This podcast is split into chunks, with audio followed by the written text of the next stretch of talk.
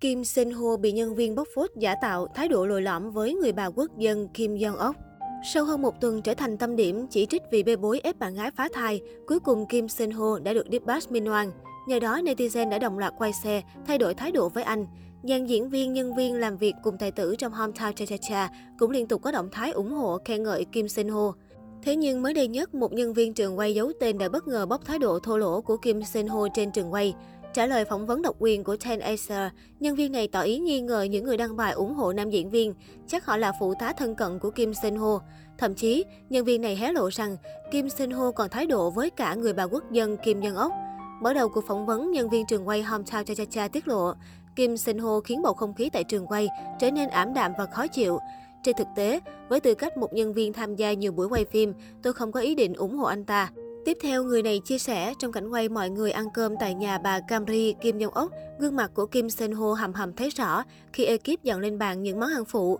Sau đó, dù ekip đã thêm cơm và các món ăn khác, nhưng Kim Sen Ho chỉ đáp cục lũng. Được rồi, khiến ai nấy đều bối rối.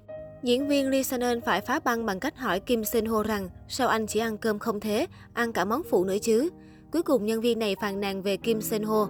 Thật giả tạo, anh ta cũng giống như mọi diễn viên khác, luôn tươi cười ngọt ngào bên ngoài, nhưng khi diễn xuất không tốt lại hành nhân viên. Tiết lộ của nhân viên trường quay này đã khiến nhân tình dậy sóng, không ngừng bàn tán. Nhân viên trường quay người khen ngợi, người lại chê bai thái độ của Kim Sen Ho, khiến netizen lú luôn, không biết đâu mới là sự thật. Dù vậy đây mới chỉ là thông tin một chiều, chưa được kiểm chứng và xác thực. Trước đó, theo thông tin từ Deepbus tung ra, Kim Sen Ho không hề ép buộc bạn gái phá thai hay trở nên lạnh nhạt sau khi bỏ đứa bé như lời cô Choi Young A nói. Như vậy, bạn gái cũ của Kim Sen Ho đã nói dối không ít trong bài đăng tố cáo. Ngay sau đó, một sự thật gây sốc tột độ về Choi Young A đã được cựu phóng viên giải trí Lee Sin Ho tiết lộ. Trên livestream YouTube, cựu phóng viên hé lộ, bạn gái Kim Sen Ho từng nhiều lần ngoại tình khi còn chung sống với chồng cũ, kết cục dẫn đến vụ ly hôn chỉ 17 ngày sau khi kết hôn. Chồng cũ của Choi Yang A tạm gọi là B đã xuất hiện trong một podcast và hé lộ về quá khứ của cô. Trước đây từng có tin đồn, bạn gái Kim Sen Ho và chồng cũ hơn 4 tuổi ly hôn sau 17 ngày vì doanh nhân này vướng nợ nần. Tuy nhiên đó không phải là lý do. Trên thực tế, cặp đôi ly hôn do Choi Yang A nhiều lần ngoại tình.